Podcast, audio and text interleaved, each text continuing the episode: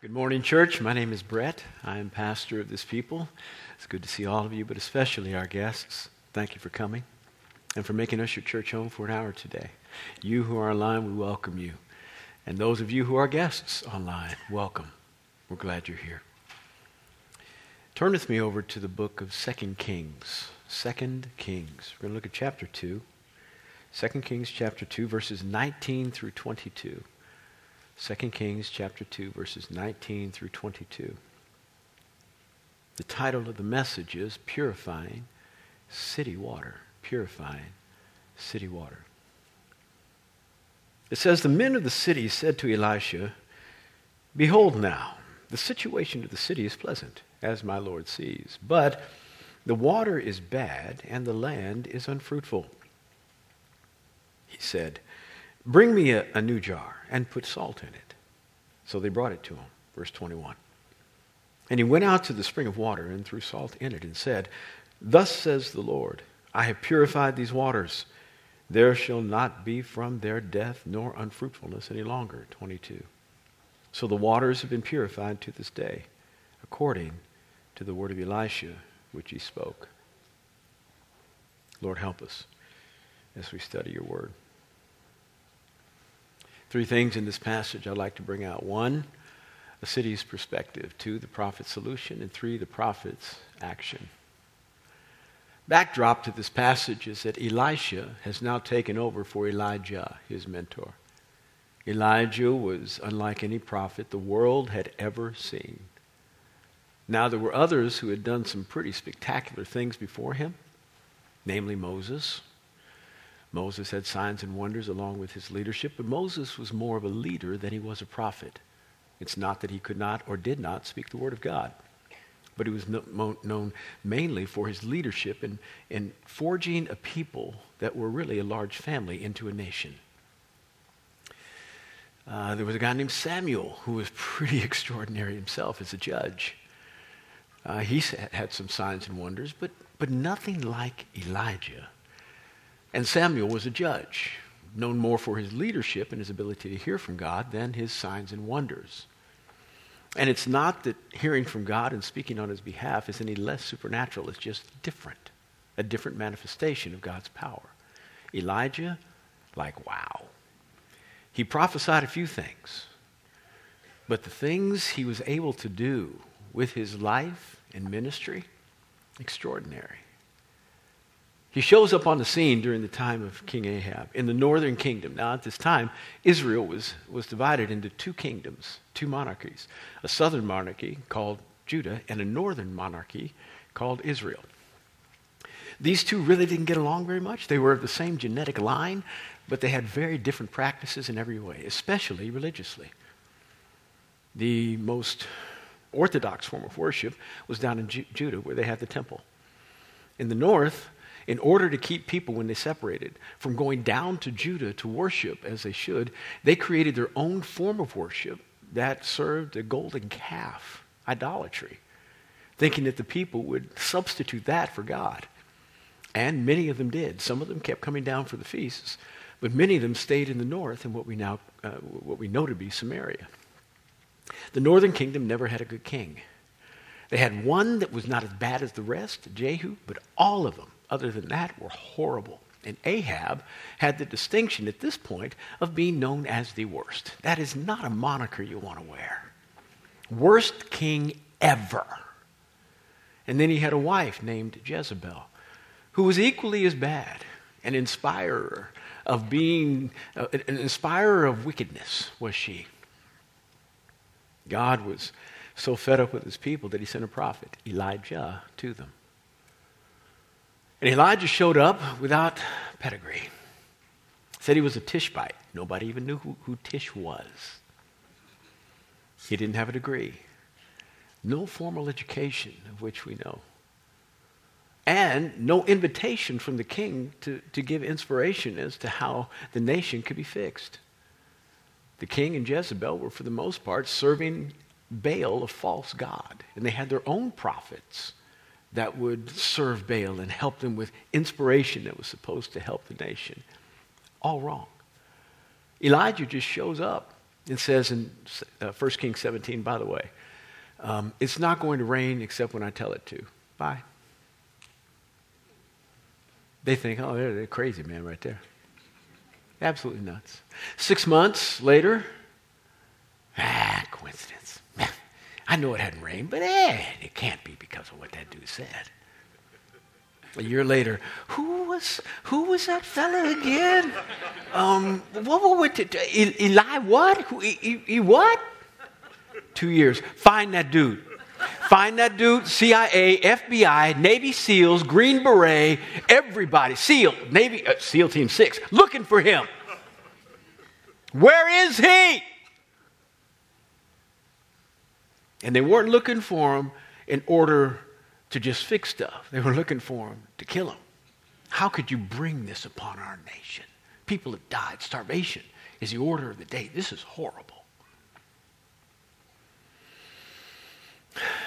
And Elijah shows up about three and a half years later. And when he shows up, he shows up in power. He challenges the prophets of Baal, of which there are 450, and he is singular. He's not the singular prophet in the country, but he's singular in this challenge. Obadiah had hidden some prophets in the caves because Jezebel and Ahab wanted to kill them. But, but Elijah shows up. And he says, Let's have this competition to see whose God is God. You all sacrifice to your God. I'll let you go first. Sacrifice to your God, do whatever you need to do. Uh, and, and, then, and then who, who's ever God answers by fire, he's God. And so everybody said, We agree. And so from the morning till the afternoon, the prophets of Baal screamed, hollered, cut themselves, danced around the altar, and their God could not answer.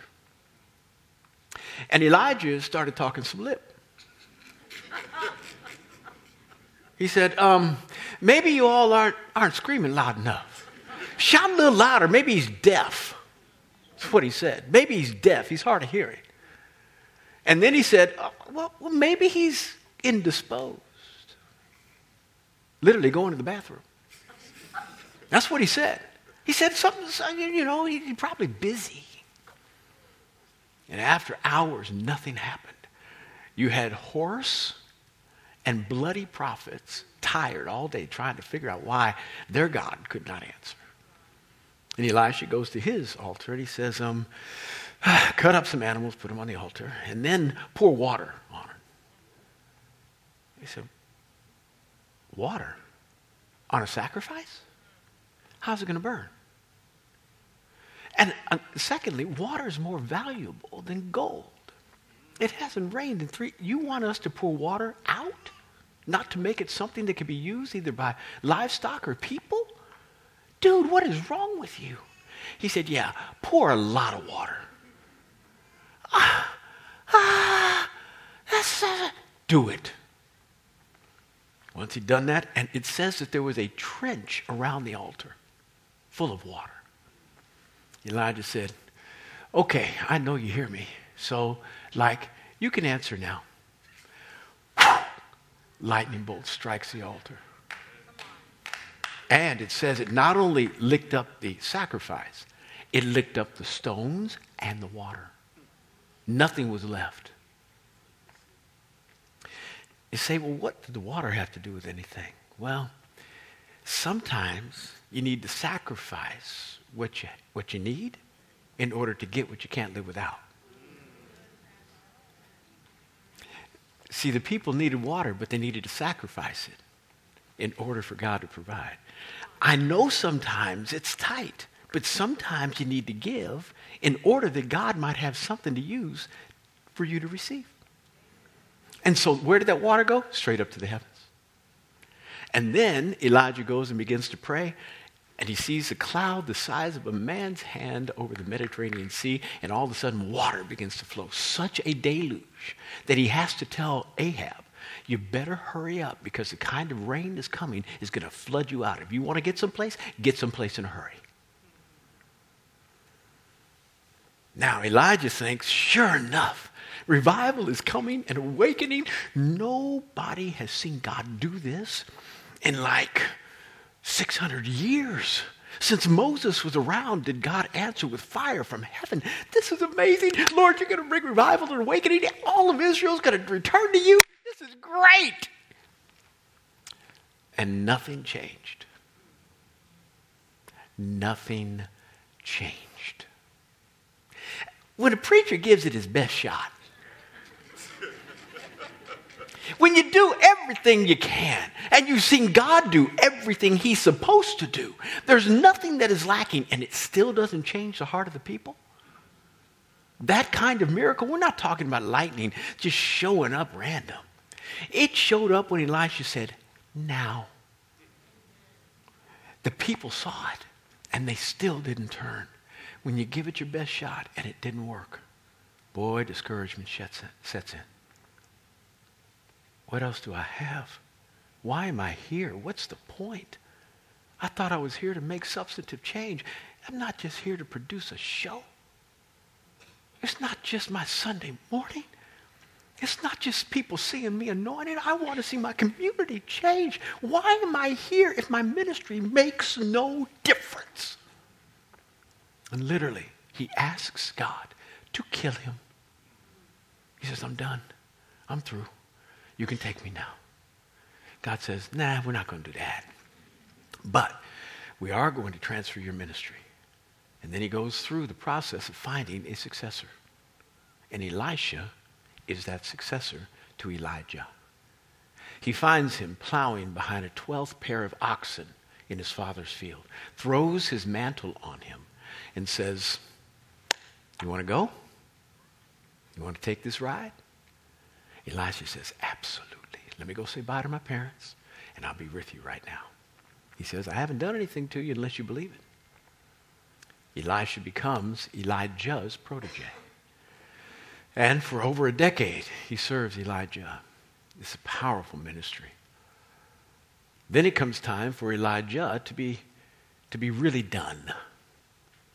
And God is about to take him up in an unusual way being done is, is, is, is like different for people like Elijah.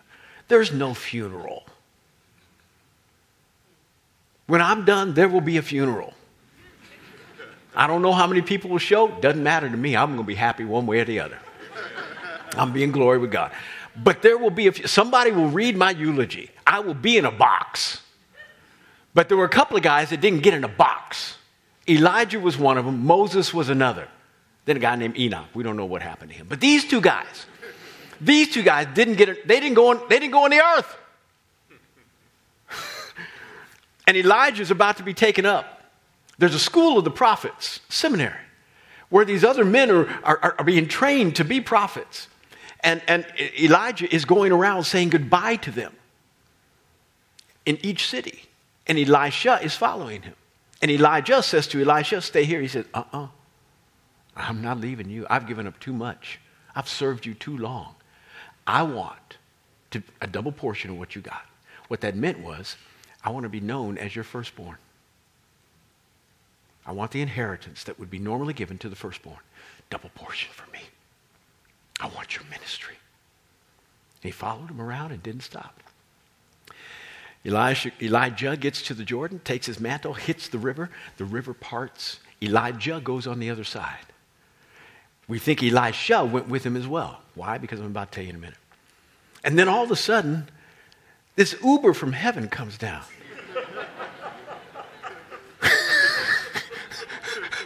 this chariot of fire comes down and picks up Elijah. God ordered a chariot of fire from glory to pick this man up. And it took him right up, right out to the heaven. And everybody's sitting there, oh my good, that's amazing. Ah. And then his mantle, the cloak that he wrapped himself in, started floating down. Elijah said to Elisha, If you see me when I'm taken up, you'll get my double portion. And so Elisha would not leave Elijah. And he saw him when he was taken up, saw that mantle float down, picked it up. And the first thing he said was, went to the River Jordan, where is the God of Elijah. And he hit the river just like Elijah had done. And the river parted for him, and he went on the other side. And he knew, okay, I got it. Now, as he's gone from east to west with respect to the Jordan, even though Elijah went from west to east, he has come to the city which is opposite the Jordan called Jericho. That place where Joshua fought the battle, and you know the song well, where the city's walls just came tumbling down at a shout to God from the people. An amazing city, but that happened over 650 years earlier. Now, to give you perspective, our nation is about to celebrate its 250th anniversary in four years. 650 is a long time. Jericho's been around that long. Things have changed in the city, though, whereby it was not only situated well before, it was a city in which people could live and thrive. Now, something has happened to the water supply. And the prophets who happen to live in Jericho have come to Elisha not only because they have a need, but because they are probably a little envious. You see, Elijah didn't go to the seminary to choose his protege. He just picked up a dude, a brother in the field, plowing. He bypassed all of the other people who were being trained to be prophets. And they were hoping that Elijah would lead his mantle to at least one of them. And he bypassed all of them. Now, for those of you who say, that is my justification for not going to school. no, no, no, no, no, no, no, no, no. Because the foremost apostle in the New Testament went to school. Paul. He was schooled at Gamaliel Seminary. He knew more than anybody else, and that's why God allowed him to write two thirds of the New Testament, because he was smart. Peter wrote a couple of books. Are you listening to me? They both had great impact. I'm not comparing them in terms of their impact. I'm saying that there are slots where God wants people to serve. And some people are not near as qualified as others to serve in that slot. How want God to use you? Go to school.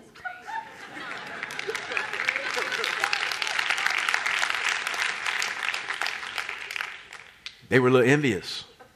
And so they come to him and give him a test. Their water had been bad for a long time. They didn't talk to Elijah about it. They hadn't been able to reap a crop, a harvest for a long time. They hadn't talked to Elijah about it. At least we don't have any record. But here they say, Elisha, uh, you see the city, we love it. We love where it's located. Location, location, location. Great spot. But the water's bad, the city's un- uh, the, the, crops are unfruitful. Uh, what, what do you think? Didn't ask him to fix it. They just brought the problem. Do you know people people can get used to a lot of bad. If you can't drink the water and the land is unfruitful, you got no food, why are you still there? You've gotten used to bad. And people get used to bad. They just don't know how good it can be. It's all they've known. Uh, I take a lot of trips down 81 south. Go 66 west, 81 south, go to Harrisonburg. We got a great church down there called uh, Divine Unity Community Church. Just fabulous. Pastor Chris Johnson doing a, an outstanding job there. Church of 1,500 people, so diverse. He's, he's helping to take the city, win it to Christ. Fabulous. But I got to go down 81 to get there. And I'm, I'm asking God, is there another route? and there isn't. Because somewhere between 66, where you hit 81, and Harrisonburg, right about 20 miles, there's only about 60 to go from when you get to 66 to get down to Harrisonburg. About 20 miles, 40 miles from Harrisonburg, there is this smell. There's a pig farm, someplace close. And it doesn't matter whether your windows are up, it is horrible. And you are doing all you can to not breathe for like three miles. Because it is so nasty. And I'm asking God, I tell people, I know the landmarks. I say, take a deep breath. it is nasty. And I'm saying to myself, okay, I'm looking for a new route to get to Harrisonburg. Who lives here? Somebody lives in this area. And they must spend most of their life praying for the wind to change. It is nasty. Well, reality is people get used to it. They get used to nasty. And literally, you go nose blind. Everybody else says, How do you live here? What's wrong? What? What? What? What? Jericho, how have you lived here? Washington, how have you lived here? Selfishness. Agendas that aren't according to the will of God. Morality, shot. There's nothing with respect to ethics that makes any sense biblically.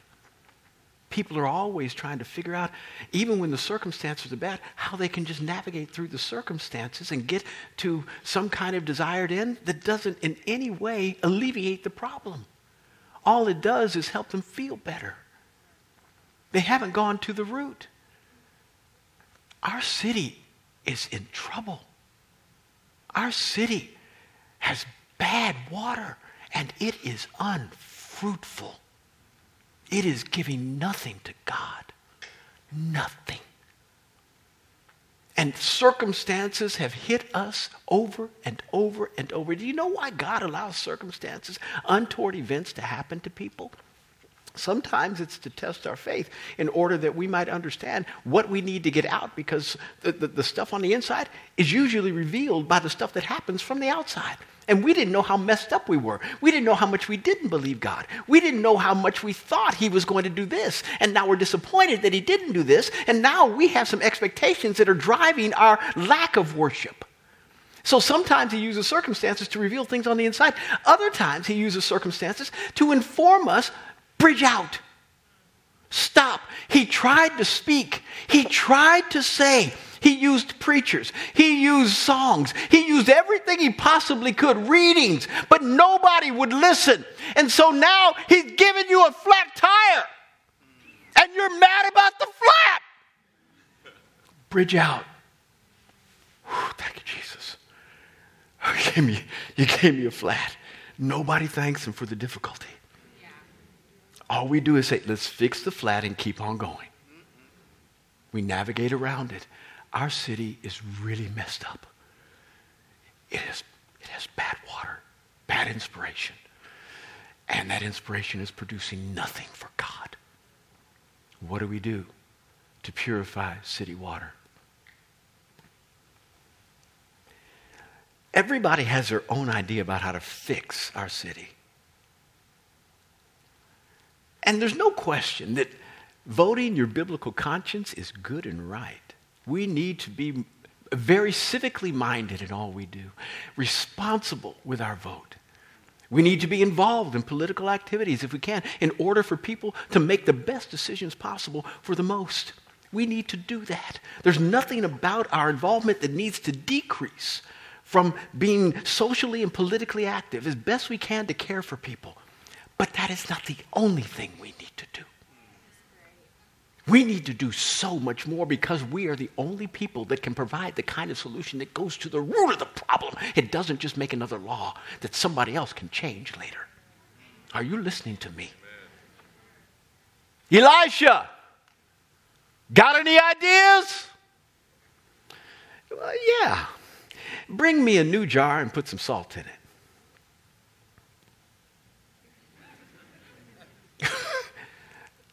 For what? you know that salt actually makes water less palatable. And it actually hinders crops from. Why? You want what? Bring me a new jar and put salt in it.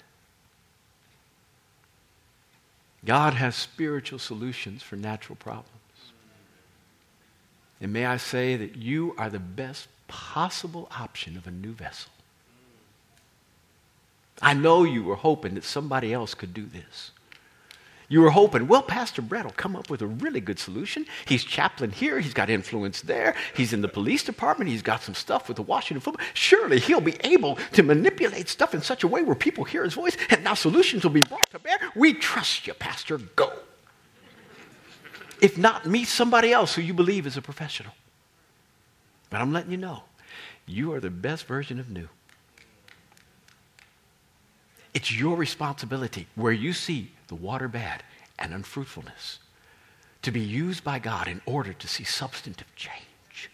Are you listening to me? Bring me in, not an old vessel, not one made in the image of Adam, one that's born again, a new vessel. The first service really got excited at these points. I don't know what's going through your brain.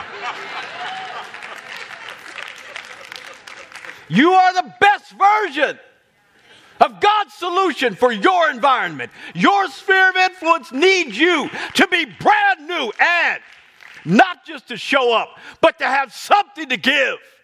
Salt. Salt, Jesus said in Matthew 5 13, you are the salt of the earth. Matthew 13 and 14, you're the light of the world. When the salt loses its saltiness, it's good for nothing except to be thrown out in the street and trampled underfoot by men. Salt is that stuff that stops corruption. They used it in meat for years because there was no refrigeration. And so that which they would harvest through hunting in the summer, they'd keep all the way through the winter by salting it because it would stop the corruptive forces that would make the meat go bad. We are supposed to be that for the world. The world is full of corruption in every way, and we are to be the salt that stops the corruptive forces in the world. We're supposed to have the highest sense of morality. We're supposed to be the best employees in our company. We ought to have a really good body of Christ environmental policy. Why? Because God gave us stewardship of the planet everything that is, we ought to bring solutions to the problems that are. Everything. Best solutions. But because we lack so much, we usually depend on the old kind of solution with no salt. We're an old vessel that's empty. We don't read our Bible every day. So we don't have the information necessary to be relevant to the problems that are presented. We just come with what we've learned, what mom and daddy taught us, what we saw on TV, what the news has informed us. We don't try to sit before God and say, Lord, what's the solution? We don't use our education that has now been infused with biblical principles to say, I'm going to come up with a biblical way that allows for people to not think I am so pinheaded spiritually that all I do is read my Bible. They don't know that it's chapter and verse, but it's right because it's God, and so it's going to be infused into what I know that's natural. And I'll do my PhD on this thing. And people will think, I ain't thought of that before. I ain't thought of that before. That's really it. Where'd you come up with this? Mm, I study. We are the best version. You are the best version of whatever problem ails your community. But when salt loses its saltiness, it's not good for much, but it is good for something. When it can't preserve, you throw it out in the street and it's trampled underfoot by men. We're about to come up on winter. It's my, I, I hate winter. I really do. I mean, hey, listen, I'm, I'm in Washington, D.C. because God called me. That is it. I would be in Florida, Bahamas, St. Thomas, someplace else. I would not be here. I love this city because God put it in my heart. I'm not leaving. I'm going to die here. I am passionate about this city. But there is nothing natural that drew me here. I hate winter. I hate snow. I hate shoveling. I hate cold. I hate it all. But I'm not complaining, I'm just reporting.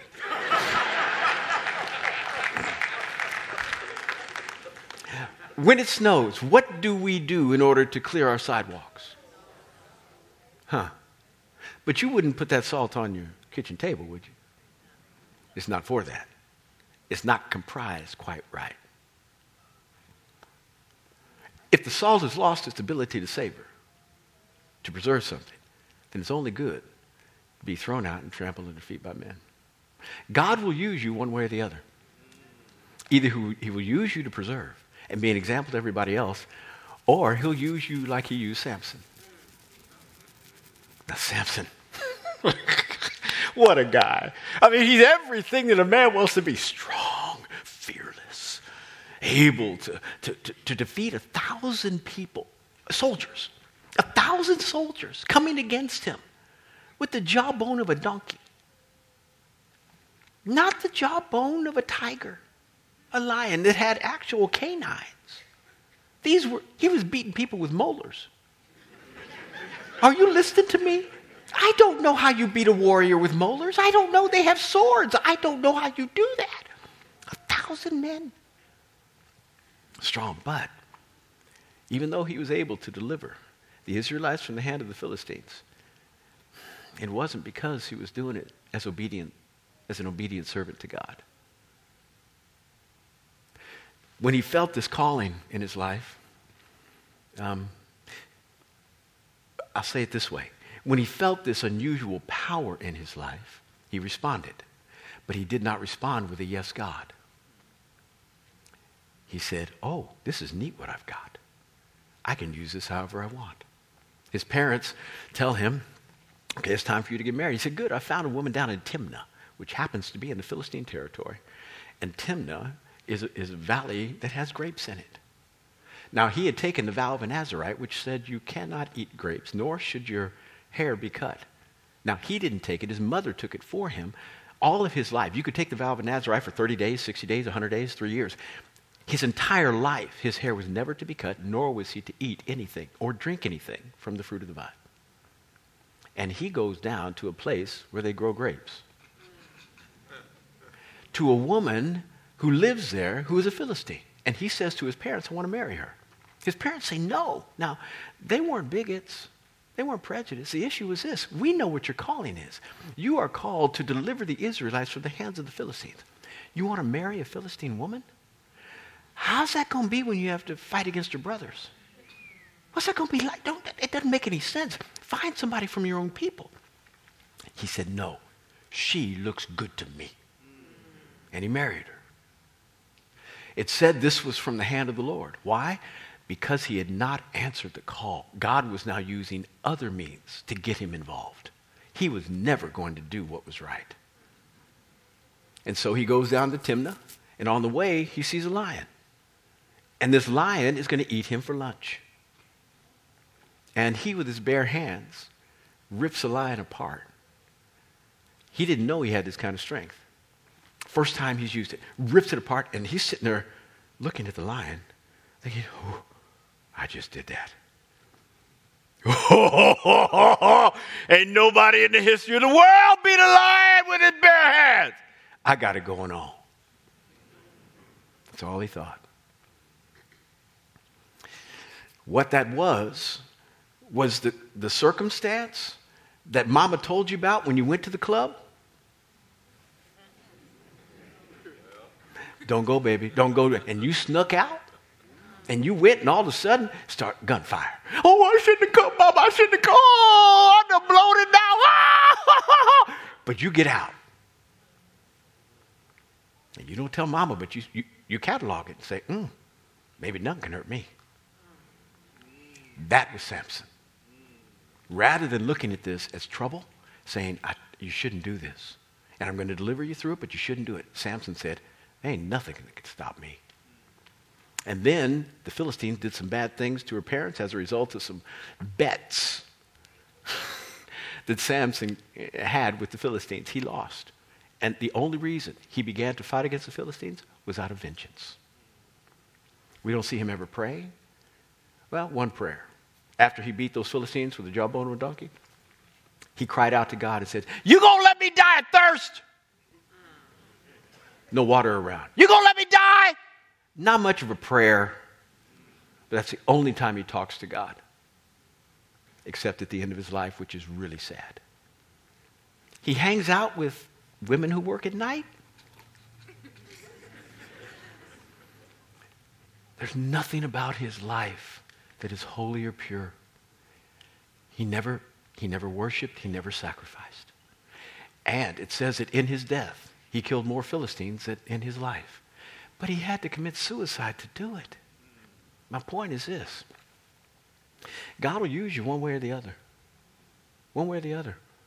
And Samson's life, though he was not a preserving agent for anybody around him with respect to what it meant to obey God, he gives me traction. He's spread out in the street so that I don't slip. Oh, I see what happens when you do that. I'm not doing that, God. I see the results. Oh, Lord, I got traction now. I'm not doing that. How do you want to be used? Do you want to be salt that is actually able to savor or thrown out in the street to help other people know what not to do? You follow them, that's going to be your problem.